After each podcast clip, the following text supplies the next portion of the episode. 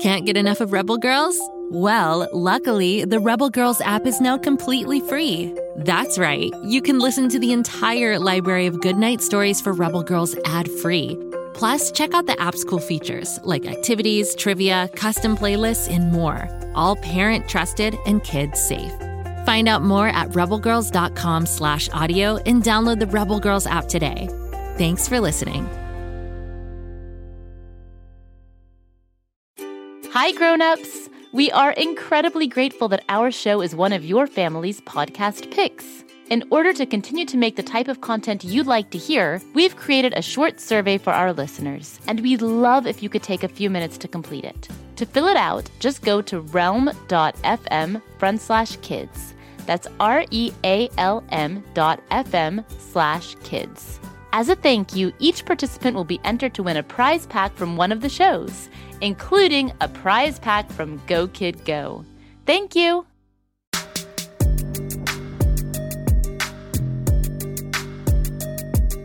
Hello again, Story Club members. I'm Ivy, your ghostly host with the most, and keeper of the strangest, spookiest tales on Earth.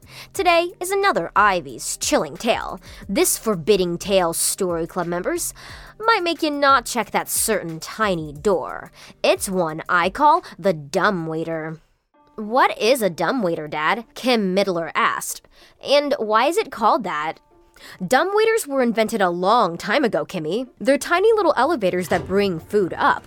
Many old buildings have them, and some old homes like ours. I guess they were called dumbwaiters since they were kind of silent servants for people. Does this one still work? I don't think so, but I haven't had time to check it out. Don't worry about it. We have more stuff from the truck to unpack. Kim and her family had just moved into this house that was over a hundred years old. Her dad had gotten a really good deal on it, and he was constantly talking about it. She didn't like the new house. She missed the much more modern house that they'd moved away from, and all her friends, and her school. Life in a new town in an old broken down house you don't even like. Great. What a steal, Dad. Over the next few days, Kim explored the entire house. It was a two story house with an attic and a cellar. She did not like the cellar one bit. It was damp and shadowy. She'd noticed that there was a dumbwaiter door down there, too. That's so weird, Kim thought. Why would they have food delivered down here? The main door for the dumbwaiter was in the kitchen, except the door up there didn't open like the one in the cellar did. The dumbwaiter door in the kitchen had been painted shut years ago. She slid the wooden door the dumbwaiter open in the cellar. It didn't look like much in there, just a large box. She could definitely fit if she climbed inside, but no thank you. So, the shaft of the dumbwaiter originated from the kitchen, and you could have food brought up to the upper floors where the door was in her own room, or down here all the way in the basement. Weird. Then, one day at school, Kim abruptly found out why the house had been so cheap. It seems that a girl, also in fifth grade, Gail Maxon, once lived in the house and disappeared. In fact, several disappearances had been reported over the years. When she went home, she told her dad about it. I know, he said. The realty agent has to disclose that information before the sale. But there's nothing bad about the house. That's all just a bunch of hoopla, Kimmy. But you should always, of course, be careful in an older house. Which reminds me, I was meaning to ask if you've been fiddling around with the dumbwaiter. No, why, Dad? I was doing some repairs today, and I noticed that the dumbwaiter had been used. The car was down in the cellar, and I noticed it had been pulled up to your room. Um, I don't know why that happened, but that's super creepy. It was probably your little brother. I'll go ask Randy. That night, Kim went to bed. She was tired. However, in the middle of the night, she heard a mechanical sound. It sounded like an old wheel being turned as it squeaked, and then she heard what sounded like the stretching of old rope. The dumbwaiter. The door of it opened. She didn't move. In the dim light, a small figure climbed out. It was only about two feet tall and human like. And then there was another one, and another one. They all wore strange clothes that looked like they were made of scraps of cloth and burlap bags. Maybe they were elves or some kind of fairies? Impossible. Elves and fairies don't exist, right? Kim was too afraid to move, but more terrified if she didn't. She jumped up and snapped on the bedside table lamp. The squadron of creatures shrieked and escaped back into the dumbwaiter, either fearing her or the light. Kim jumped out of bed and went to her dad. Dad, I found out why the dumbwaiter was in my room. These uh, little people were using it. They live in the house. I want to move into a different room. Little people? She described them. You were dreaming, Kimmy. Go back to sleep. Yeah, no way Kim was going back to sleep in her room. Sorry, Dad. She went to her brother Randy's room. He was only eight. He was fast asleep. She grabbed a sleeping bag and pillow and laid it on the floor. Not super cozy, but better than nothing. Sometime in the middle of the night, though, Kim noticed that she was moving. Wait, she was being pulled along in her sleeping bag. She tried to move, but she realized she had some cord tied around her. And she wanted to scream, but her mouth was wrapped with packing tape. She was being pulled along by these tiny humanoids in their scrappy clothes. Kim tried to fight, but she couldn't move. Her small captors pulled her along the hall and back into her room to the open, waiting dumbwaiter. We haven't fed in so long, one of the little creatures hissed. Gail was so plump and juicy, just like you, Kimmy. They shoved Kimmy into the dumbwaiter, and it dropped down into the cellar. The next morning, Kim's dad couldn't find her anywhere, and he filed a missing person report, but she was never found. I'll tell you what, beloved listeners, if some little creatures tried to shove me into a dumbwaiter, I would bust out some serious kung fu, krav maga, or jujitsu moves and clean the house. Ain't nobody got time to be someone else's meal ticket, am I right? Hello again, Story Club members. I'm Ivy, your ghostly host with the most, and keeper of the strangest, spookiest tales on Earth. Today is another Ivy's chilling tale. This ghostly yarn, Story Club members, might make you not want to go off searching for spirits in the woods. It's one I call Half Face Harriet. I heard she was some sort of witch. Uh, no, Jeremy, she wasn't a witch. She just lived on her own in this old farmhouse. So why do they call her half-faced Harriet, Lisa? Didn't you read the link I sent you? I was busy. Oh, right. Reading that would have interfered with your Netflix watching. Well, yeah.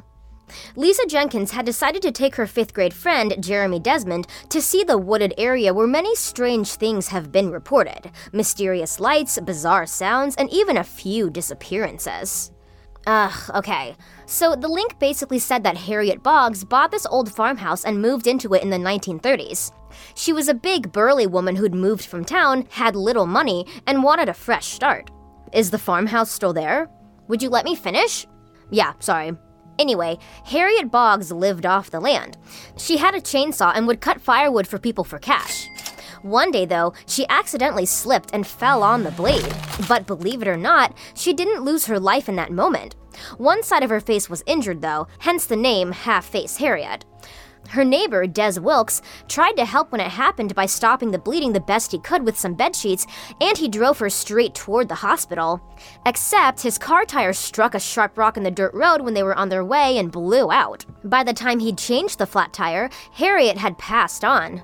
It's reported that Des later went back and stole all of her money. Probably not a good move because Des mysteriously died himself about a year after her death. He was found in the woods near his cabin, his mouth etched into a scream as if he died of fright. Since then, several reports have claimed to see half face Harriet wandering around the area. Wow. People tried to move into half face Harriet's farmhouse, but they all ran out after a few months in terror. Then, the place mysteriously burned to the ground about 30 years ago. The only thing that's still there is the stone foundation and the chimney. The rest of the place is pretty much gone. Geez, that's creepy. Maybe we shouldn't be out here, Lisa. We don't want to end up like Des Wilkes. Don't be such a chicken, Jeremy. You can watch a scary movie on Netflix, or you can experience a real thrill for once. You gotta leave your comfort zone once in a while. Jeremy winced. You sound like a person who's in a scary movie right before the boogeyman shows up and gets them.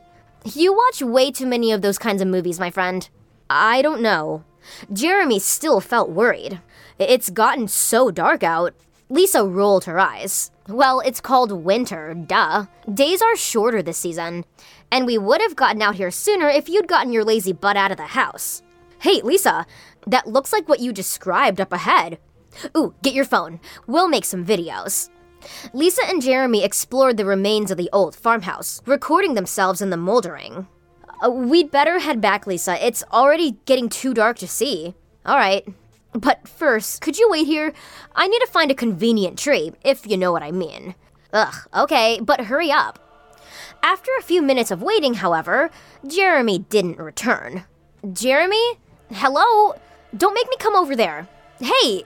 Ugh, fine, don't answer me. But if this is your lame idea to scare me, it's not gonna work. What Lisa found when she went searching for her friend was not Jeremy, but the ghost of half faced Harriet. The ghost fired up the old chainsaw, and Lisa ran. Well, that's what I call a facelift you definitely don't want ever. Can you imagine inviting half faced Harriet to your birthday party and having her cut the cake with her terrifying chainsaw? Uh, no thanks. As a podcast network, our first priority has always been audio and the stories we're able to share with you. But we also sell merch, and organizing that was made both possible and easy with Shopify. Shopify is the global commerce platform that helps you sell and grow at every stage of your business, from the launch your online shop stage all the way to the did we just hit a million orders stage.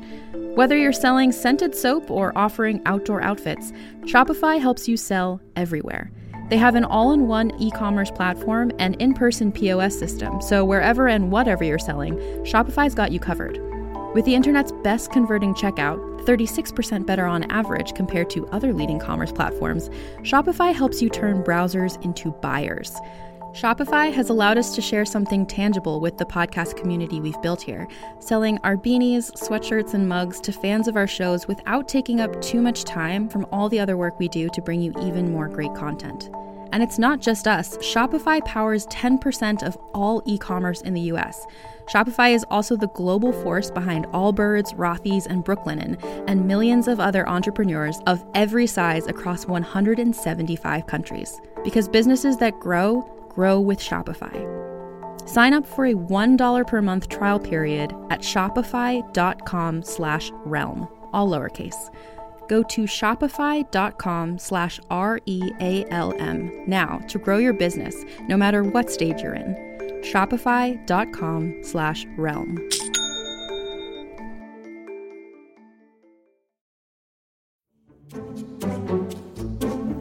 Do you like to laugh?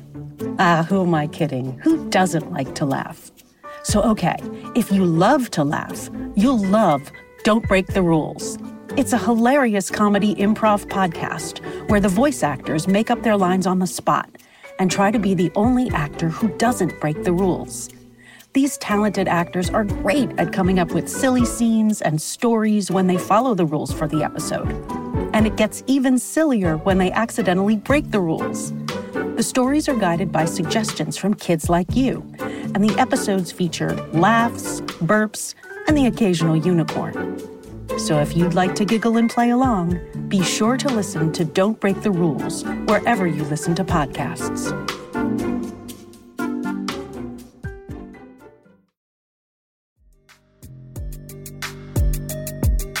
Hello again, Story Club members. I'm Ivy, your ghostly host with the most, and keeper of the strangest, spookiest tales on Earth. Today is another Ivy's chilling tale. This puzzling tale, Story Club members, might make you stay away from random board games. It's one I call Mysterious Mansion. Jonas and Noah Hulkenberg were bored to the point of death. The violent electric storm had knocked out all the power. It'd been hours since then, and it felt like an eternity in the dark, empty house. Their phones and tablets had flatlined 45 minutes ago. No internet, no TV. How would Jonas and Noah survive? Their parents still hadn't come back from the grocery store across town. Where were they? Let's play a game, Noah, the younger of the two brothers, suggested. The only games we have are those moldy old board games. It's something to do, Jonas. Come on. Down in the basement, they searched around in the storeroom for games. This was the one room in the house that was a complete mess. It looked like a tornado had ripped through it.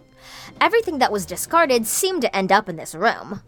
Jonas and Noah had to walk around the maze of books and step over old toys to get to the stack of games on the cluttered shelves. As Jonas had figured, they were the same old boring games that everyone had Candyland, Battleship, Monopoly. Monopoly. More like monotony. What's this one? Noah said as he poked through the mess with a flashlight. It's called Mysterious Mansion. I've never heard of it. Jonas gazed at the game his kid brother handed him. The cardboard box was sunken, dented, and faded with much of the art worn off. This looks pretty old school. Jonas figured that the game must be at least 80 years old by the look of it. But as he opened the box, he couldn't find a date or even a maker of the game. It was like it was one of a kind. It kinda looks cool, Noah said. Let's try it out. It seems kinda old and lame. Come on, Jonas, don't be such a stick in the mud. Alright, fine. We'll give it one round, and if it's more boring than watching grass grow, we're gonna play another game. The board was the top view of Mystery Mansion. Jonas and Noah had to roll the dice to discover clues about the missing man, Professor I Am Nobody, who went missing while seeking a treasure that was hidden somewhere within the walls of the crumbling old manor. As they rolled the dice and began to play, lightning flashed. The flashlight went out, Jonas grabbed it and pounded the end of it. The light came back on. Except when it did, Jonas and Noah didn't find themselves in the living room where they'd set up the game at the table. Instead, they were actually in the old mansion. The wallpaper was old, the furniture antique. A violent electric storm raged outside here, too. Whoa, we're in the game, Noah exclaimed, disbelieving. No kidding, Noah, but how? It happened when you rolled two sixes with the dice. That's called a midnight. Jonas gazed down at his watch. The digital numbers turned to 1201. So, somehow rolling a midnight at midnight at the exact moment that the lightning flashed brought us into this old and creepy game? Your theory is better than mine, Jonas. What's yours, Noah? Um, I don't have one. Well, we need to get out of this game. How do we do it? Try rolling the dice. After 10 minutes of rolling dice, nothing changed. Jonas made a plan. Maybe we'll have to search this scary old mansion for clues. They didn't have a flashlight anymore, but there were plenty of candles and matches. Jonas lit a candelabra, which provided enough glowing light. They crept down the hallway of the old, dark house. There was a pounding inside the walls. Jonas pounded back, recognizing the pounding as Morse code. Jonas didn't know Morse code except for dot dot dot dash dash dash dot dot dot, which were three quick taps followed by three long taps followed up by three more quick taps. Everyone knew SOS. Jonas knocked twice for yes. He didn't know if that was accurate Morse code, but it seemed to be a universal acknowledgement. Hey, look, Jonas, two fire axes. Noah pointed to a wall that Jonas hadn't noticed before. Sure enough, two fire axes were there under glass. The brothers shattered the glass and pulled out the axes. Whoever's behind the wall needs our help, Noah. But what if it's some kind of monster tricking us, Jonas? We have axes. Good point. They chopped through the wallpapered wall. Then discovered a man who looked around 35 years old on the other side of it. Hello, boys, the man said. My name is Thomas Hulkenberg. Jonas noticed a family resemblance. Wait, are you my dad's dad? Who's your dad? His name is William Hulkenberg. Yes, that's my Billy. We're his sons, which means you're our grandfather. How strange, boys. But you disappeared when my father was about 10 years old. Nobody ever knew what happened to you. It's like you vanished off the face of the earth. That was like, what, 25 years ago? The man couldn't speak for a moment. Ah, 25 years. Gone all that time. He looked like he wanted to cry. I found this old game at a pawn shop. I thought it'd be a nice present for Billy's 10th birthday. But one night during an electrical storm, the power went out. I couldn't sleep, and around midnight I started playing it.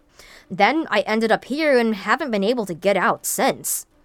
You say I've been missing for over two decades, but to me it only seems like a few days.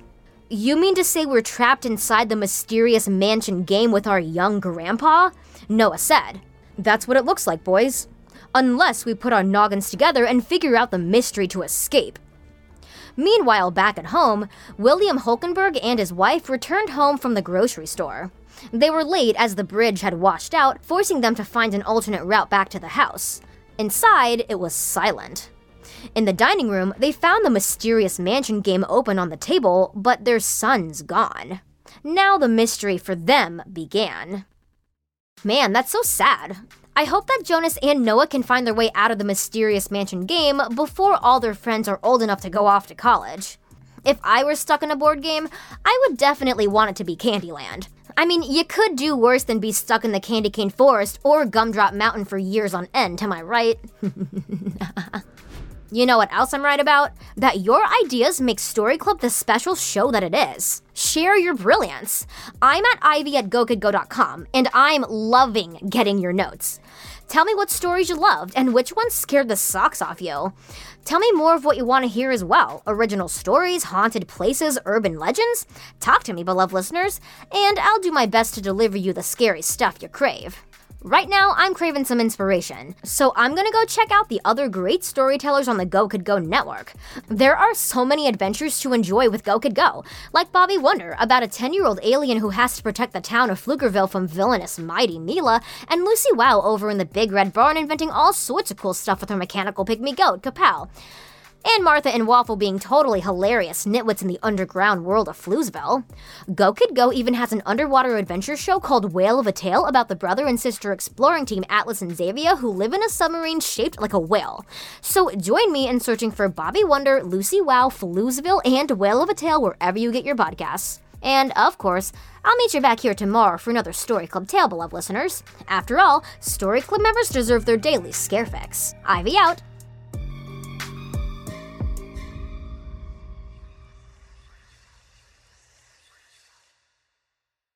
Go, kid, go.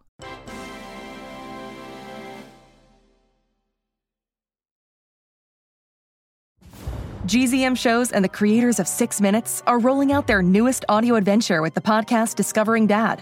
A cautious single dad with a secret past and his rebellious kids embark on a thrilling quest complete with hidden treasure, villains, and a family curse. New episodes of Discovering Dad roll out weekly starting June 11th on Apple Podcasts. Follow the show so you never miss an episode, or listen early and ad free as a GZM Show subscriber. Go to gzmshows.com to learn more. The Poor Knight, a fantasy musical podcast suitable for all ages, brought to you by Fool and Scholar Productions. Follow Nathaniel the Poor Knight and the friends he meets along his journey as he's bitten by a wereman and must break the curse before the full moon. Listen to The Poor Knight wherever you get your podcasts or learn more at foolandscholar.com. Friendship and daring, music and caring, now the night, here comes the